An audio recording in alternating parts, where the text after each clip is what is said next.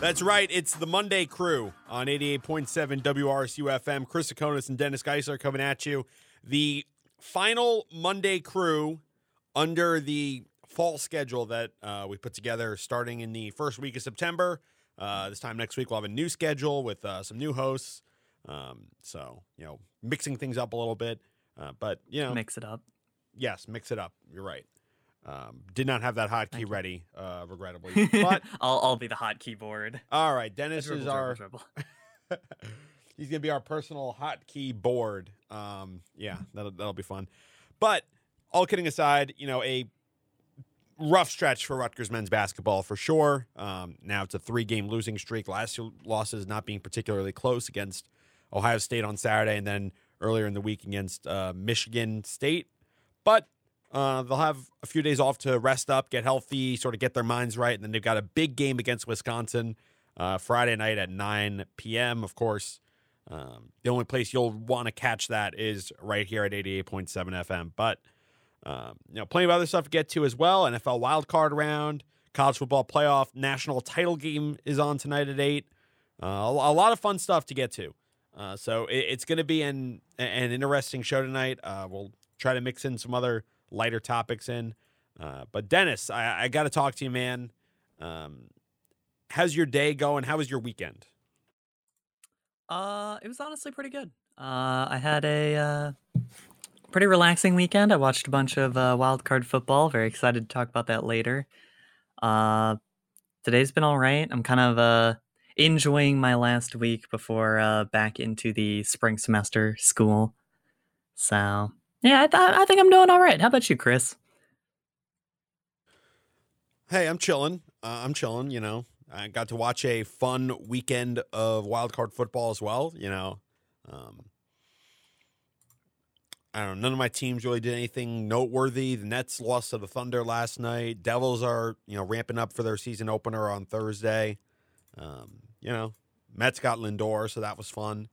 Uh, but you know, yeah, that was pretty big. Uh, that was pretty big, but I mean, I can't get excited about off-season baseball that that much. So, you know, um, I, I think the Mets are going to be fun to watch next year. So that'll be fun come April when they're back at Citi Field, hopefully with fans. So we'll just have to cross our fingers and see. But uh, I want to start the show as we usually do. Uh, open it up by uh, talking about Rutgers men's basketball. Now, they play in the toughest, I think, by any metric, toughest top to bottom league in college basketball. The Big Ten Yeah. in 2021 is historically good. Basically, what happened over the last three, four years, and now it's really culminating in in, in this season. Weird as you know, sports in 2021 is, um, is that all the blue bloods that are usually good, Wisconsin, Michigan State, Michigan, they're all good but all of the teams that historically have been not as good, Rutgers, you know, Penn State, Northwestern, you name it, they they're also very competitive too. So now we're in a, in a league where it seems every anyone can beat anyone. You know, the cliche in the NFL is any given Sunday, but that seems to be more true in Big Ten basketball than it is in the NFL these days. Um, and other than Nebraska, pretty much every team in this league is going to give you a fight. Uh, and, and Rutgers, you know, they're a bit banged up. I don't think Ron Harper Jr. is 100%. For what it's worth, I'm, not sure if Geo Baker is 100%. Uh, Cliff Omaruyi still out. That hurts us with our front court depth. Um, so it, it's it's been a rough couple of games, but I feel pretty good about where this team is long term. I think that a lot of fans are overreacting to a couple bad games.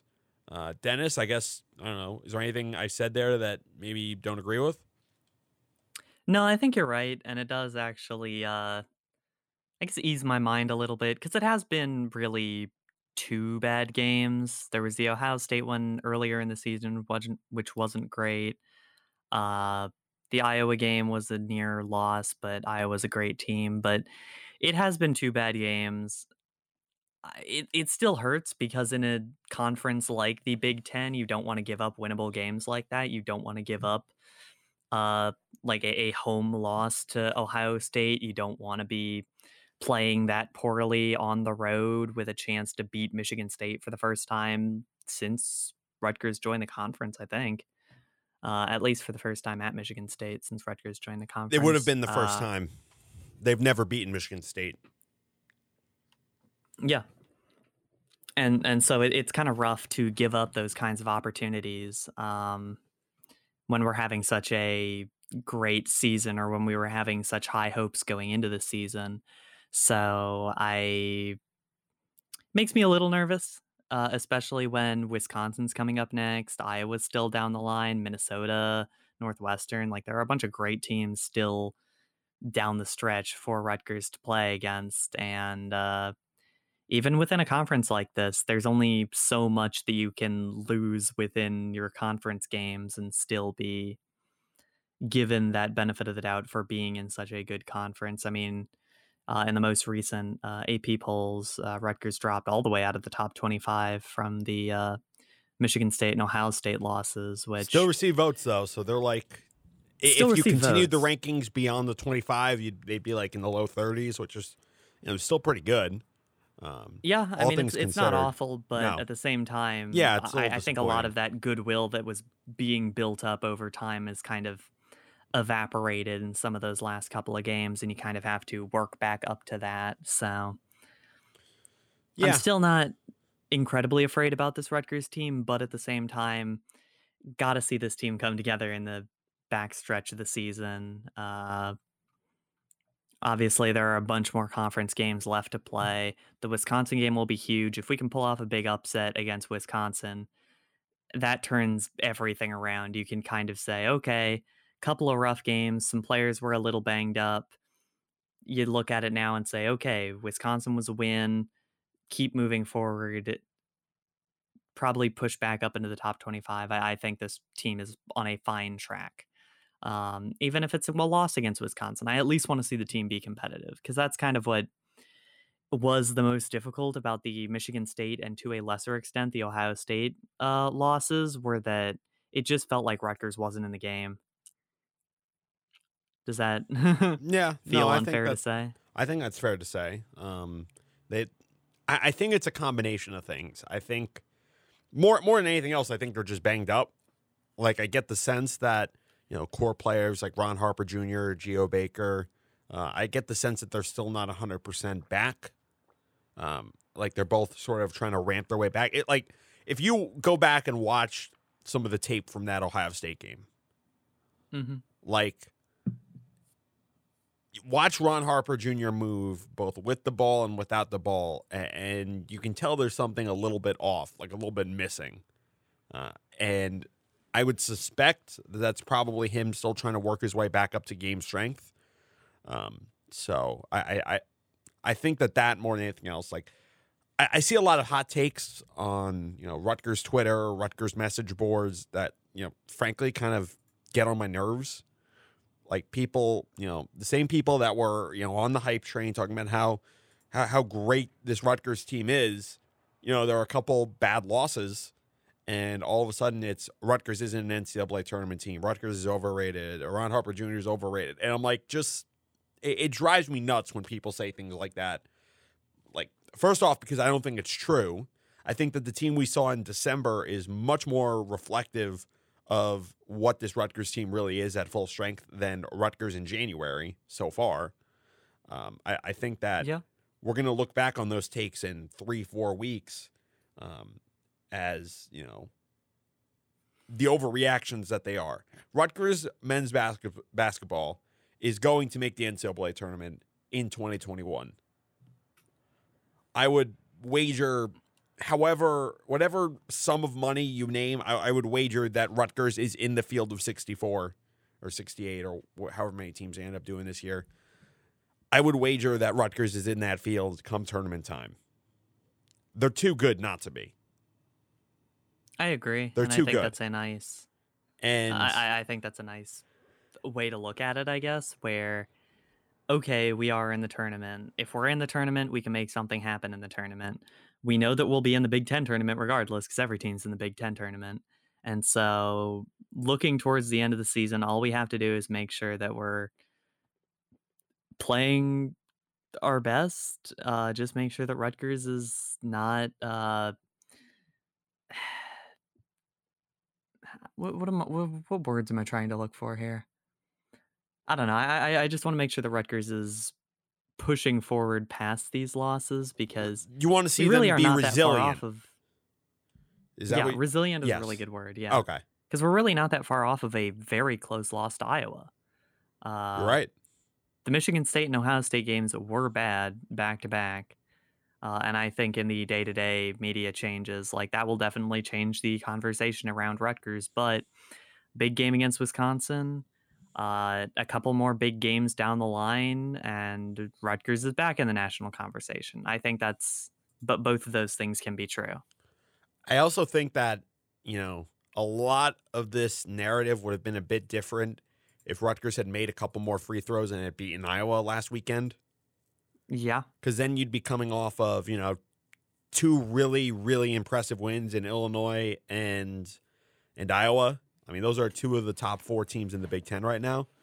Um, Not to mention that Rutgers would then be four and three and vary in the conversation for the top of the Big Ten, where now Rutgers is three and four and behind a big Yeah. portion of the Big Ten. Well, it's also like it's very deceptive for two reasons. One, and this is something that I think is interesting to point out. We're 11 games into the season. Normally, when Mhm. you're 11 games into the season, you're just starting out conference play. Like when Rutgers was 11 games into the to the season last year, like no one thought that they would have the run that they had. Like the talk in December, early January, right when Rutgers was getting into the thick of conference play, was this team could is, is is expected to make the NIT. Maybe if things break their way, they'll make it to the tournament. And you Mhm. know they went on that run in January, uh, cooled off a little bit in February, but they had two really strong wins against Maryland and Purdue to end the season. And were it not for COVID nineteen, guess what? They would have been in the NCAA tournament. I don't think there's anyone out there who knows college basketball that would would disagree with that statement. So, Yeah, I like, think you're correct. you don't have all those games early in the season, and, and Rutgers, at least in I, I I'm in my third year here at Rutgers. At least in the time that I've watched them, they tend to be a team that finishes stronger than they start in in the season. I mean, think about it. Last uh, last year, we lost to St. Bonaventure. We lost to Pittsburgh. Um, there there were some ugly games. We could have just as easily lost to Drexel. There were games where Mhm. the team didn't look all that great, but over time they grew. They they got into some good chemistry. They developed, and you know they went on a run, and that's what this team's going to do right now. They're going to go on a run. But the other thing that I want to bring up here, um, and I think it's important to put the standings into context because the Big Ten is just a minefield right now. Like Rutgers is three and four in conference play, right? Yeah. And that currently going into tonight, and there are no Big Ten games tonight. Um, that currently puts Rutgers at tenth in the conference. Now you're thinking, oh, 10th in the conference, that's awful. Well, not really, because three wins, you know, like in terms of conference wins, everyone from the fifth seed to the tenth seed, which is Rutgers, has three wins. Rutgers and Minnesota have a fourth loss, and that's why they're at nine and ten. But everyone else, it's like really neck and neck. Um, so I think that Rutgers, you know, as time goes on, they're more than capable of beating the Northwesterns of the world, uh, the Indianas of the world, the Minnesotas of the world, and you know, there's no reason why this team, when fully healthy and you know in sync, they already beat Illinois. There's no reason why they can't beat Wisconsin. There's no reason why they can't beat Iowa. There's no reason why they can't beat Michigan. Like, Yeah. th- there's a reason why this team was at one point ranked n- number 11 in the country. Like, that wasn't a flash in the pan. This team's legit. Mhm. And I, I guess I'm kind of, and I know I'm kind of rambling here, and for that I apologize, but, um, you know, I kind of just, I get tired of negativity. And I mean, part of it's, you know, kind of ingrained in me because I'm a Jet fan, I'm a Met fan, I'm a Net fan. Like, I, I, I get, I kind of get it. But at the same time, I see so many hot takes of, oh, this is an NIT team or this team is overrated and all that. And I'm like, really? You're going to throw away all the progress and all of the highs that this team has gone through because of a three game losing streak. Here's the reality of life in the Big Ten in 2021 the best teams in the league are going to have a hard time winning more than 12 or 13 games. I'm not saying there isn't a team that won't win like 14 or 15. Like Michigan right now is 5 0 in conference play, 10 0 overall. I mean, if they end up, you know, if they go 500 the rest of the way, yeah, know, just statistically, it's going to be- be very likely for them to get up Yeah. there. I think they could. I think Iowa could. But for the most part, you know, it's very plausible that the team that wins the Big Ten tournament in March is going to be a 12 and 8, 11 and 9 team just because of how deep this conference is and how tough this conference is. And Rutgers is going to be right in the mix of that. Mhm. All you really need to do is win 10 conference games for any Big Ten team. You win 10 conference games, you're going to be, you're going to see your name called on Selection Sunday. Now, where where you get seated, who you play, that's where those extra games tend to matter. And if it's two weeks from now and Rutgers is still in this kind of position where they're kind of in a bit of a slump, okay, then maybe I'll get a little bit concerned. But this team is going to be fine. Like they're going to be fine. That that's Yeah. that's my little tangent on that. Uh, I don't I don't really get angry about anything other than Adam Gase, so maybe that was a bit subdued, but it's going to be fine. Rutgers is going to go to the NCAA tournament. You can take that to the bank. I guarantee it. Yeah. And that's that that that's just nice in general. Yeah. Just going to the NCAA tournament. It's nice. It's going to be awesome. Yeah. Every everybody This team's going to in, run uh, the state of Indiana in March. Yeah. They're going to run it. We're we're gonna get to see Rutgers play at Mackey. Isn't that exciting? Hey, listen, Jacob Young loves playing at Mackey. He'll have to find the next Matt Haarms to terrorize. Oh boy, won't that be fun? I'm I'm looking forward to it already. yeah. Yeah, it's gonna be awesome.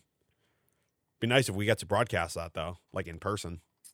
That would be really cool. Yeah, like I- in I- general, I, I, feel like I'm the not look. I'm not greedy. I'm just glad that we're like you know doing what we're doing right now. Eh, worst case, if I have to do it off a monitor, that's fine. But like, man, It I would just be like in general the atmosphere I love around it. Indiana and Indianapolis with everything happening there would have to be really really cool. yes. Uh so at the very least I think that would just be really neat to have one of us be in attendance for, but Yeah. Fingers crossed. We got a couple months.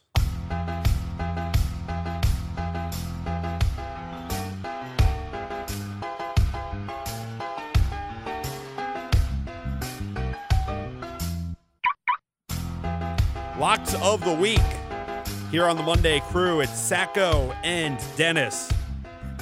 Bottom of the six o'clock hour. We'll be here with you till 8 p.m. before we throw it over to Scott Einhorn. Um, it's time for our locks of the week segment. We're going to go through uh, uh, through the sports books and see what we like tonight.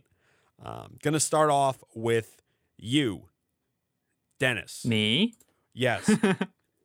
what should our right. uh, our uh, habitual degenerates be uh, spending their hard-earned cash on tonight?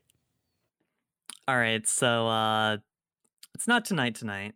Uh but I have been uh it's it's that time of year. So a lot of the times in the fall semester I bet on or I uh I lock uh the football games because that's what I am most engaged with in the fall.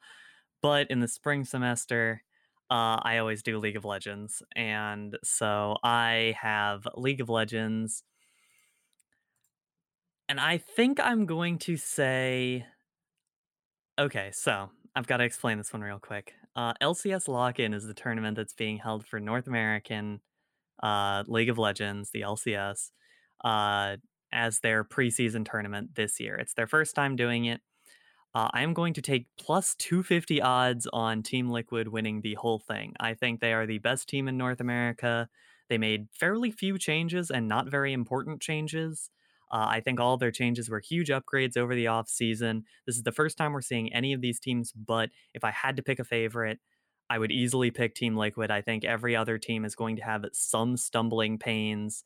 Uh, So I think plus 250, which is the second highest odds of anything, is actually pretty generous. Uh, or it is not generous enough. Or it's it's good money. it's it's more likely Team Liquid hits than I think the 250 uh, number gives it. So I'm gonna say Team Liquid on that one. Uh, Chris, I know that's not going to help you very much, uh, but I I like that value. Um, this is the first time they're holding this tournament. I'm not exactly sure how it's going to go. Every team's made some pretty significant adjustments, but they've been one of the best teams in uh, LCS for years now, uh, and I think that they're going to keep that up. And I think they're the ones who are going to come out of the gate swinging. So that's my lock. Plus 250 liquid to win uh, LCS lock in. What do you think about that, Chris? Man, I, I when I saw that come out in the book, I was like, I'm all over that. no disrespect, I just I never would have thought like to bet on that like at all. Like if I get to the yeah, point, I I, I, I know it's something you like. I'm not like trying to diss that at all. Yeah, no, no, I, I totally get what you're saying, and I actually had to find uh like betting odds for League of Legends. I found them on this European site, uh, so that's what I have to like go off of for a lot of them, and uh, so yeah, that that's what I'm gonna end up doing. So uh, for the for the upcoming spring semester, uh, get excited because I'll be doing a lot more of that. Uh, but yeah, it's it's not something, and I think they're trying to make it easier to bet on uh, esports. I know some places in Vegas are starting to include it in their books. Uh, definitely over quarantine, it became a lot more popular because all of the gambling degenerates were betting on like uh, it, it was like Kazakh sports racing or uh, uh, horse racing or something. Uh, it was like that and uh, esports. So esports ended up like uh, shooting up in uh, all the gambling that was happening for it, but it's still uh, not super common. And now that a lot of the conventional sports are back, it's kind of died down a little bit. But even still, I think it's uh, I think it's interesting. I uh, like seeing what the odds are. I like seeing what the odds makers think of things because I am a better analyst than them, and I know what lines to jump all over. All right, listen, So, uh, I'll, I'll take your word on it.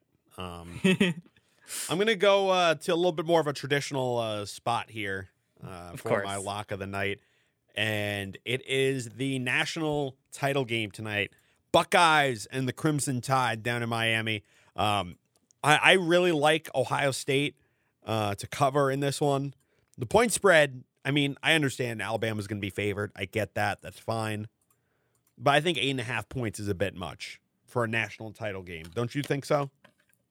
I was actually thinking the same thing. I was I was really liking that line as well. I thought ki- kind of to myself before I looked at the line, I thought anything over a touchdown, um, I would take Ohio State for against the spread.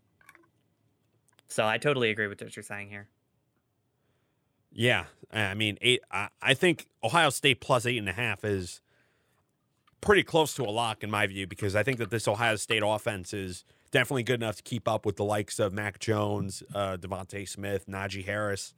Um, I, I think that they're going to come out swinging tonight. I'm not. I'm not sure if Ohio State, you know, can go the distance. I think Alabama's going to be by far the toughest match they've faced all year, but uh, you know they they've definitely got the offense to keep it competitive, and I think they'll cover an eight and a half point spread. So I'm going Ohio State plus eight and a half. Uh, that is my lock of the night. Why do we call it locks of the week if it's a nightly show? Uh, that's a really good question. I just think like did we of get the into week kind of sounds better. I, I guess locks of the night. I mean, that sounds that sounds fine to me. I guess. I mean, part of it is because we're only like this group. Uh, I guess it's just the two of us right now, but like this group is only there once a week. So, like comparing to each other, I guess it's weekly. You know? Yeah, I guess. Yeah, I mean, I guess that makes sense. I don't know. Maybe I'm just I'm just weird. Um, but I, I I get what you're saying. I don't know. I just I, I like the sound of lock of the week. okay, that's fair. so Yeah, I guess that's that, that, that's why I enjoy it. That's fair. All right. Uh, so now that we got that sorted out of the way, I want to get into this uh, national title game a little bit more in depth. Uh, Ohio State and Alabama. Mm-hmm. I think that that's first off. I love the quarterback matchup between Justin Fields and Mac Jones. Um, you know, I, have made it no secret going back to uh, the regular season. Uh, no secret of how much I love Justin Fields' game and how much of a stud I think he's going to be in the National Football League. Uh, but it, it seems to me like this Ohio State offense is firing on all cylinders right now. They've got a running back who sort of emerged out of the depth chart and into the national spotlight and Trey Sermon. I mean, think about it. Back when Rutgers played Ohio State in, I want to say it was week three, Trey Sermon wasn't even their top back. It was Master Teague. Mm-hmm. And then Trey Sermon kind of just emerged as the season went on. And I mean, we saw what he did against Northwestern. We saw what he did in the semifinal against Clemson. And combine that with the talent that Justin Fields has, both in throwing the ball and running the ball. And he's got he's throwing to guys like Chris Olave, Garrett Wilson. Um, you know, I, I think that Ohio State is as well constructed to win a national title as they have been ever in recent memory. What do you think Yep. of that? I, I don't think you're wrong, and I think this is a, uh, I think this is an exciting matchup. I will say that both teams are kind of a little bit weaker on defense than we've really been used to for both of these teams. Ohio State kind of is known for their vaunted defense, but Chase Young is gone, and not a whole lot has popped up to fill the gap. Like, obviously, Ohio State still has a good defense, but it's not fantastic. And Alabama's kind of been the same, where a lot of the older uh, Alabama defenses that we kind of gotten to know of them, like they they've still shut a couple of teams down because you kind of have to have that kind of defense in order to go 12 and 0 in a Power 5 schedule and win a college football playoff semifinal. But even with all of that, it's not been neither of these teams have really great defenses. Is kind of where I'm getting to. Yeah. Uh, and so I think it'll be kind of a uh, a matchup with a lot of uh, firepower, I guess, just because I think both of these offenses are where they really shine. And I could see this game being close and high scoring, kind of like the SEC championship. And, you know, we have technically finished the uh, locks of the week segment, but I'm also looking at the over under currently at 75. And I think the over is a pretty safe bet to hit, taking all that into consideration. Yeah, I totally agree. Um, I, I guess it's possible that one of the teams could uh, fall under, or because that would require what, like about 38 points from each team? That's not a lot uh, for what I think these teams are going to end up scoring. So, yeah, I, I- think I definitely agree. I definitely think it'll go over 74 and a half, which is exciting in itself. I think this will be a very, uh, ex- it- it'll be a very exciting game, if nothing else. So, I'm excited to see how the game goes. I think, I mean, it's it's nice to see a college football playoff championship matchup that isn't Alabama Clemson, but at the same time, it's still Alabama against Ohio State. I think if you were to it, if there was one country you, or one team in the country you could compare to Clemson, I think Ohio State would be a decent bet as a team with great recruiting, uh, solid coaching, and a pretty good stranglehold over their conference every single year. I I think you have to say Ohio State is pretty close in that same sense. Ohio State's made it to the college football playoffs so many times now but they have a chance to win another one and it would be nice to see i mean for for us big 10 people it would be nice to see a big 10 team like the the big 10 in general put another win on uh the uh cfp leaderboards i guess. Yeah, but I feel like one of the main advantages, if you get beyond, you know, just the X's and O's of the personnel matchups, one of the advantages that Alabama has that this current Ohio State team doesn't is most of the players on their team have played in the college football playoff, or, or not the playoff, played in a national title game uh, while they were in college. Because last time Ohio State was in the college football title game, it was 2014, right? 2015. Yeah. Yeah, it was uh, when they had uh, Ezekiel Elliott as their running back. Um, and you know, yeah, Ohio State's been in the conversation. They've made the college football playoff almost every year, but like Justin on the Fields has never token, played in a though- title game. Trey Sermon has never played in a title game. You know, Chris Olave has never played in the title game. You get what you see what I'm getting at here? That's absolutely true, but I'll, I will say on the same token, Mac Jones has never played in a title game. True, but DeVonta Smith, Najee Harris, all those other guys have. Mac Jones is like Yeah. the exception there.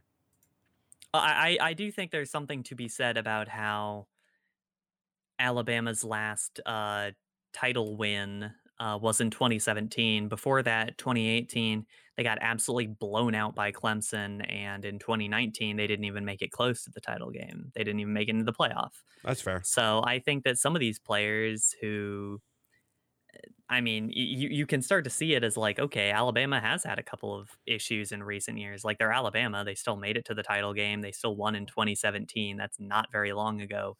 But at the same time, some of these players might see it as one of their only chances to win a title. Mac Jones, this is his only chance to win a title. I think he's uh most excuse me, I think he's most likely to declare for the draft after this game. So if if you're going to make a statement if you want to win a title, this is your one chance. And for a lot of these players, I think this is their one chance uh, to win a title because I mean, you never know what'll happen in college football next year if a freshman from 2018 will still be around. But at the same time, a lot of the guys who are graduating early uh, in order to go pro, that's a big deal. Like that means that they are potentially not going to win a championship. And I think that means a lot. So I think both of these teams do have a lot to play for. I think Alabama might feel they have a decent amount to prove, knowing that the last couple of years have not gone their way. And we'll see how it goes. I think this could be a very exciting matchup. I think Ohio State could win this. Um, Doug's FPI says that Alabama has about a uh, five and eight chance of winning, but that's not a ridiculously high margin. And I, I love how you call it Doug's. FPI. Like Doug is the one crunching the numbers back there, being like, "Oh, I like." I would like believe the it with how much he references it. I would believe that he makes it and then he talks about it on the show to promote it. You know, Oh, we've just got a uh, we just got an update here uh, on Ohio State. Um, excited a, to uh, find out what it is. a, uh betting analyst uh, from NESN, uh, New England uh, Regional Sports Network, says uh, two starters on the defensive line at least will be out due to COVID. Yeah, that's also another big X factor for the game. So is, that uh, changes it a bit. State. If that's true, um, that's going to be an issue. Like that might I may back off of that. It could be an issue for sure. I will say that I, I I'd like to see the list for both teams. I don't know who all is going to be out for both teams. I can't imagine that those will be the only people missing due to either COVID or just injury in general. Uh, it's it's a national title game. You've gone through a pretty long season to get here. It's very likely that a lot of your players are banged up, and given that COVID is in this time frame, I would not be surprised if that was also a big issue for both of these teams. Uh, with that being said, I do think that not having a good pass rush could be a big deal.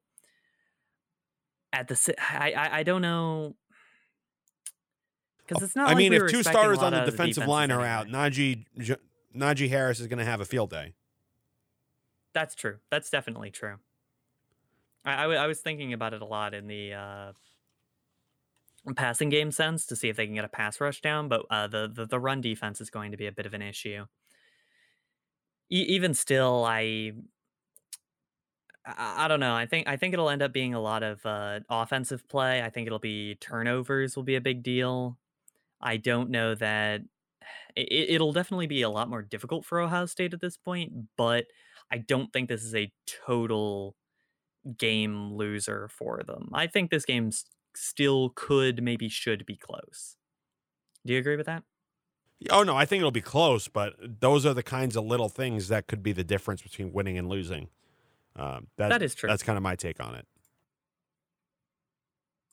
So it, it'll be a fun game to watch for sure, though. I think it's going to be high scoring. I think it's going to be close, um, and I think that that's going to be something very interesting to watch uh, going forward. Um, you know, eight o'clock. or As soon as this show ends, we're going to go right to uh, the most important college football game of the season, and it's been a weird season uh, as well. So you know, um, that'll be something interesting to watch. So I'm, I'm guessing your pick is I'm going to say you think Alabama's going to win. Yeah, I think Alabama's going to win. Uh, it, it's hard for me not to pick Alabama as like the more likely team to win, but if Ohio State did end up winning, I would not be surprised in the least.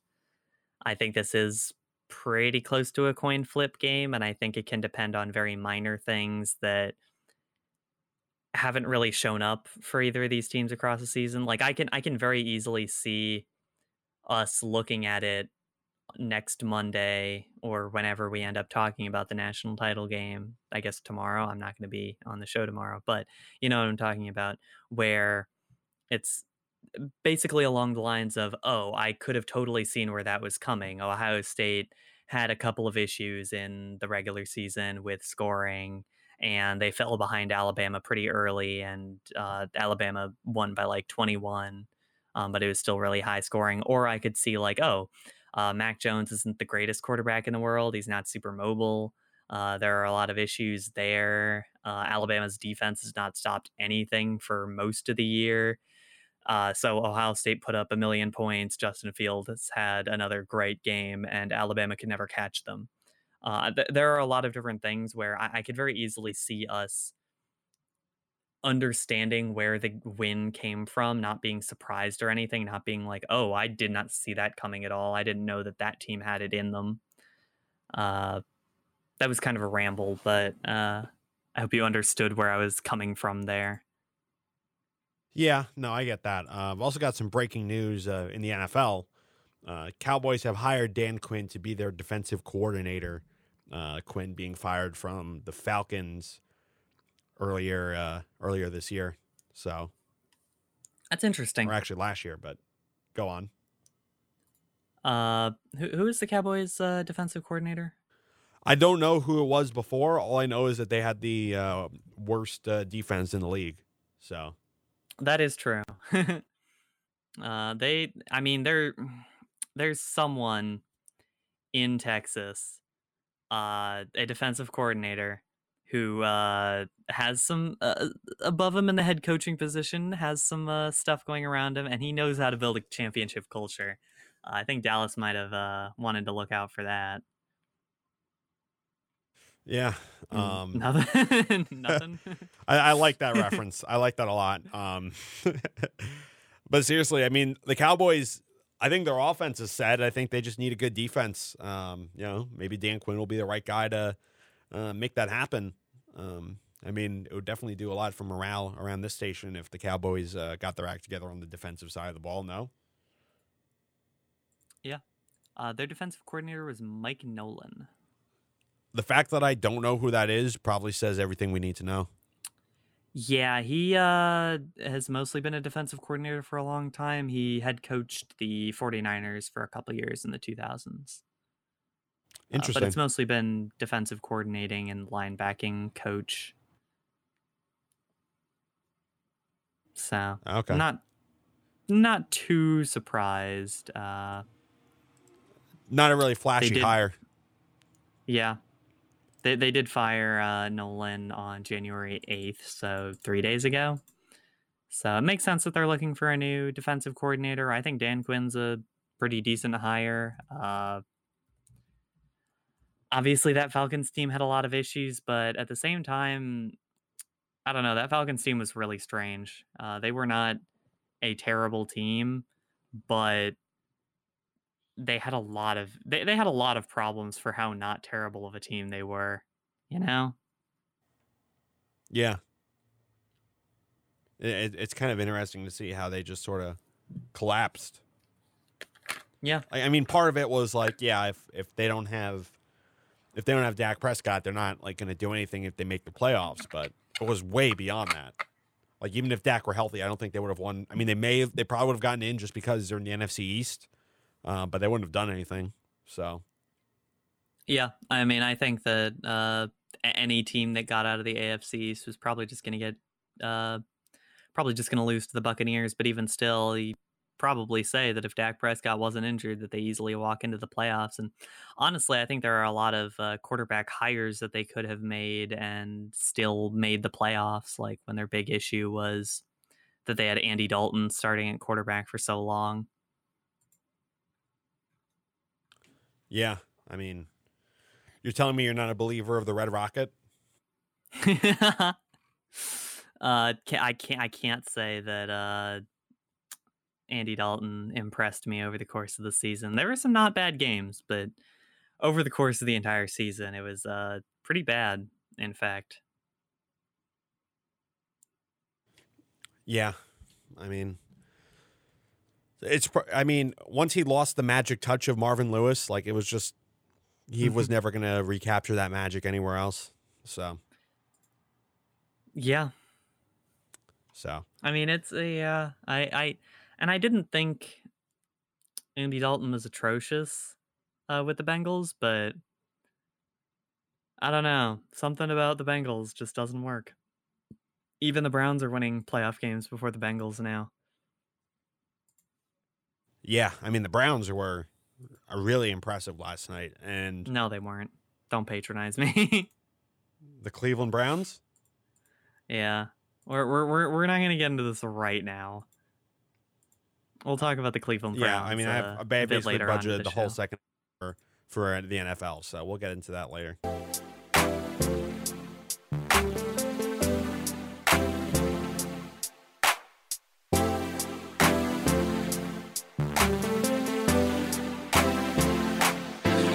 We just talk? Can we just talk? Talk about Let's talk. Can we just talk on the Monday crew? It's Chris Combs and Dennis Geissler coming at you as we uh, approach the conclusion of our number one here on WRSU. I'm gonna spin that wheel. We haven't done this in a while. I feel like you know this is a segment that we got to get back into doing, not just on the Monday crew, but on all the crews on a more regular basis. So I'm gonna spin the wheel and uh, we'll I see like that wheel. which one of us it lands on.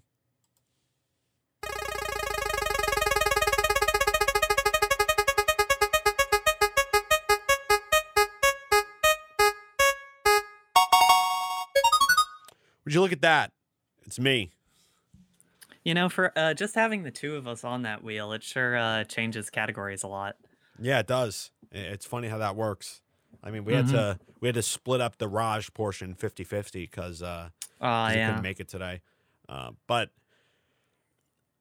I don't think you'll have any problems with the topic that I, I've got selected for this. Um, so, as you know, Nickelodeon, for the first time ever, broadcasted a NFL wildcard playoff game, and not just any NFL wildcard playoff game. They picked one featuring the one, the only, the greatest, whoever did it, Mitchell Trubisky. My MVP. That, So, that's my MVP. I, I right find there. that like I, I find that so fascinating that the guy the offense scored what, ten points in that whole game? uh, it was nine because they Nine. didn't even want to uh, take the last uh, extra point kick. Oh, that's right. And and six of those points came like literally with the last second of garbage time. Yeah. Jimmy Graham ran off the field. He, He was like, didn't "All right, I got a touchdown. He- I wasted a year of my career in they had the Chicago." slime cannons. Oh my god. But like the youth of America looked at that and were like, he's my MVP. Like, how does that do happen? Wanna, do you want to know what I am assuming happened? Uh, I think that it was me and uh, uh, like. There's no way that the youth of America voted Mitch Trubisky as their MVP. I think what had to happen was the adults who are uh, th- the adults who would be the kind of adults to make the decision to watch uh, the Nickelodeon broadcast of Saints versus Bears would be the same kind of people who would vote Mitch Trubisky as the MVP. Uh, and so all of them just everyone just voted en- him as MVP. And as soon as he was leading the vote, with uh like there were three Bears players leading the vote like deep into the game when the Saints were obviously winning. And so Mitch Trubisky was leading and everyone was like that's hilarious. Let's all vote Mitch Trubisky. And so he won with a uh, massive share of the votes. Uh that that's my MVP right there. Uh, But seriously so though, happy. I, I do want to get into this a little bit more um, Mm-hmm. because I thought that there were things that the broadcast did that were kind of fascinating.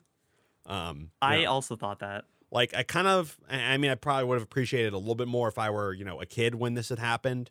Uh, but I kind of like how they sort of integrated, you know, a normal football booth um, in Noah Eagle and Nate Burleson, and then they brought in two uh, Nickelodeon stars. I thought that was kind of like a nice little contrast.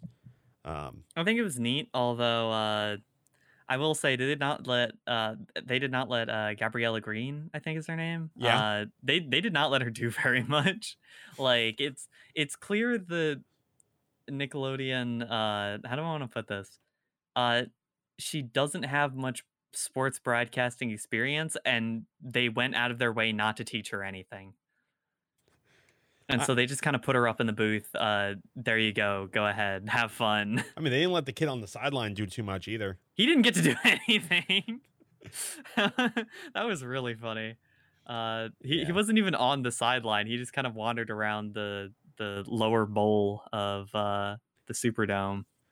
Well, because as we know, it's safe for fans to go into the stadium, but it's not safe for reporters to go on the sideline. But that's another topic for another day. But uh, I do want to get back into, um, you know, the broadcast side of thing. I mean, it was also cool for someone that you know went to my high school that I know personally to do an NFL wildcard game. I like I Mhm. thought that was kind of cool. Um, so you know that was that was interesting. I also yeah, I honestly thought like the the, the broadcasters themselves, including uh, the the Nickelodeon people, were pretty good at what they were doing. like it, it was honestly a pretty good broadcast, and given that they knew they were on Nickelodeon and that this was inherently ridiculous, they were having a pretty good time of things. Yeah, and it's it's kind of interesting because you know, um, I, I've listened to him do Clippers games, and like it, it's clear that like you know he, he's already one of the best at what he does at, at such a young age. So it's sort of like it was like a perfect fit. Because like you, you, they needed someone youthful, someone young for a Nickelodeon broadcast. Like you can't like be like, all right, we're gonna market this to kids. We're gonna have virtual slime in the end zones, and then you, you give them Andrew Catalon Al Michaels. or like and nothing or Spero Dedes or yeah, someone like that. Like and nothing nothing against them, like they're good broadcasters, but it wouldn't have fit uh the tone that Nickelodeon was trying to go through, hmm you know. Um I, I kind of wish it would have been a nice gimmick if at the end uh, the winning team got to dump slime on their coach, like actual slime. Well, did you see what was happening? Uh, wh- one, did you see? Okay, so at the end of the game, uh, Lex was interviewing uh somebody. I do not remember who it was. A Saints player. Um, and that Saints player was a lot more interested talking to uh, Nate Burleson because they played together. Yeah. Uh, so it, it was like an actual connection instead of like this 16 year old kid. Uh, but Lex is like, oh hey, uh, in an uh, what am I trying to say here? So in a pre-game, one of the press conferences on Friday, uh, Sean Payton was asked, "Hey, would you be willing to get slimed after the game if you win?" And Sean Payton was like, "I have no idea what that means, but okay." Uh, and so after the game, they brought out like a bucket of slime uh, and said, "Oh, hey, go slime your coach." And he was like, "Th- "Sean Payton's gone. he left. He's like in the locker room probably." And so they didn't get the sliming on camera, but or they didn't get the sliming in the game. But after the game, and you can see this on Twitter, uh, Sean Payton did actually get slimed. I'm not sure if you've seen the video. No, I didn't see that. Yeah, my, my mom sent me it this morning actually. And uh I I laughed a lot because Sean Payton got slimed. Uh so that is uh that that is- that th- there's the uh, slime story from Nickelodeon. Sadly, they did not slime anyone on the broadcast. They didn't slime Noah Eagle. They kept telling us they were going to uh, slime Noah should've. Eagle, and then they didn't. Should have slimed all of them. Better yet, slimed the Mhm. Bears uh, scouting department for picking Mitchell Trubisky over over Patrick Uh. Mahomes and Deshaun Watson. Like that's a real scandal here. uh, are are either of them? Did either of them win the first ever MVP award? I no, don't but think I'm, so. I'm starting to come under the impression that uh, the Bears front office is run by a bunch of children, uh, and, and I'm just going to leave. it or or possibly run by actual bears. You don't know that. I think the actual Bears would have done a better job. Like they wouldn't have just let Matt Nagy just sit there on the sidelines. They'd be like, "No, we're getting a real head coach," and they would have like Yeah, we're, scared we're gonna away. punt down 18. Oh, what's that? We're down three scores in a playoff game. Better run it up the gut on first and ten. I, I think uh, someone uh, someone on Jets Twitter put it very succinctly. Um, said basically what they said was that um, uh, I'm trying to remember the exact phrasing. Said Matt Nagy is a rich man's Adam Gase. That's uh sad but true. Yeah, well, Just for the uh, Nickelodeon broadcast though, what what were your favorite parts? Because uh my my favorite part was probably the Cordarrelle Patterson thing, uh, which everyone saw on Twitter. But I thought that was very funny. Did you see that, Chris? no, I didn't.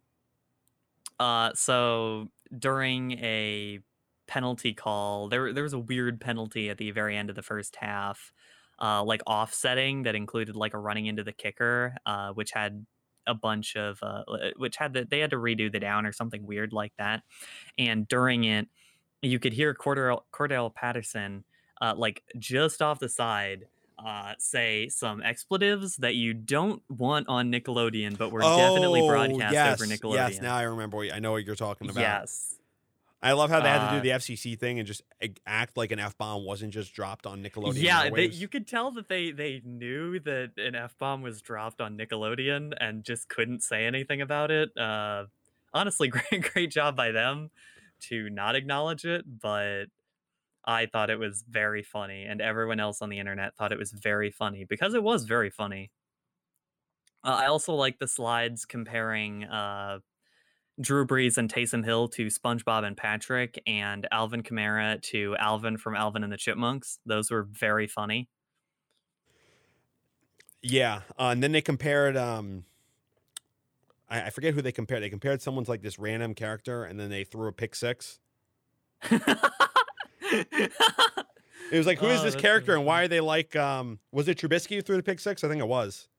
I, I it must have been. It must have been. 'cause- And I'm like, yeah. He's like, oh, who is this character? I'm like, I, I, someone who uh, throws pick sixes on cartoons, apparently. So Uh, yeah. Well, that was fun. Um, I thought that was kind of cool. I mean, I haven't watched Nickelodeon probably in like eight to ten years for obvious reasons. Uh, but it- it, was kind of nice to sort of go back memory lane a bit. Um, I thought the SpongeBob cutscenes were kind of kind of funny. Um, but I mean, Nickelodeon is not as, if in general, is not as good as it, it used to be. Um, so that's kind of unfortunate.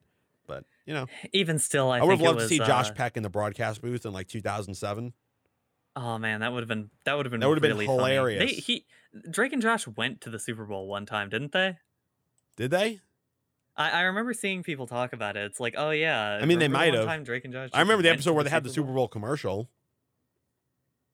I don't remember that. where uh, it was I- Drake's song was in a Super Bowl commercial.